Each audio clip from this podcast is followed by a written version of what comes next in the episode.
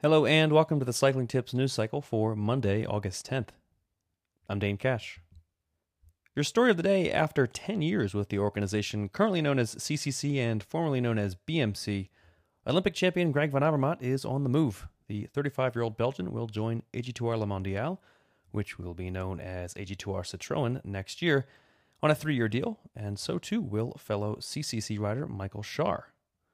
The new arrivals will join current AG2R rider Oliver Naesen in forming a strong lineup for the Classics next season. Van Avermaet said, quote, The prospect of working with Oliver Naesen with the goal of winning Classics is particularly exciting. My goal is always the same to win races like the Tour of Flanders or Paris Roubaix, stages of the Tour de France, or wear the yellow jersey for as long as possible. In other news, and speaking of AG2R, as the squad adds Classics firepower, it is bidding adieu to the rider who has been the team's marquee star for years, Romain Bardet.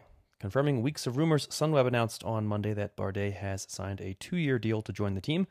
The 29 year old Frenchman, who has finished on the Tour podium twice, will give Sunweb a new Grand Tour contender to build around after the team's previous GC leader Tom Dumoulin left for Jumbo Visma this past offseason. New Zealand all rounder Patrick Bevan and Australian up and comer Sebastian Berwick are headed to Israel's Startup Nation next season as the team continues to bolster a much improved lineup for 2021. Bevan, a two time New Zealand national time trial champ who has compiled some strong results in one week races over the past few seasons, will join the team on a two year deal after two seasons with CCC. Berwick, who enjoyed a breakout performance with a ride to second overall at the Herald Sun Tour earlier this year, will come aboard on a three year deal after two seasons with the St. George Continental team.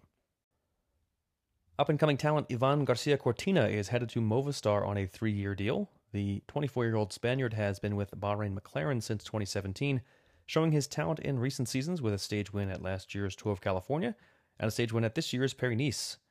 Movistar manager Eusebio Unzué said, quote, He's a competitor which will give us a chance to turn many different kinds of sprint finishes into real winning chances. But above that, he'll allow us to go into the big Cobbled Classics with a real shot at a good result. Ivan has to be one of the big favorites at those races in the future. Wielerflits reports that Annemiek van Vleuten is nearing a deal to join Movistar. The reigning world road champ is out of contract with Mitchelton Scott at the end of this year, her fifth with the Australian team. Plenty of rumors surrounding Van Vleuten's plans have emerged in recent weeks as she has been busy compiling win after win out on the road. At least according to Wielerflits, she is close to signing a two year contract with Movistar. Confirming rumors in the French press, the ASO announced on Monday that the 2021 Tour de France will start on June 26th in Brest in the Brittany region, with a Copenhagen Grand Depart postponed until 2022. Organizers decided to change the location of the tour start after moving the Grand Depart up a week to avoid overlapping with the rescheduled Tokyo Olympics. The new date presented scheduling conflicts for Copenhagen's plans to host European Football Championships. Now, the 2021 tour will instead start in Brittany for the first time since 2008.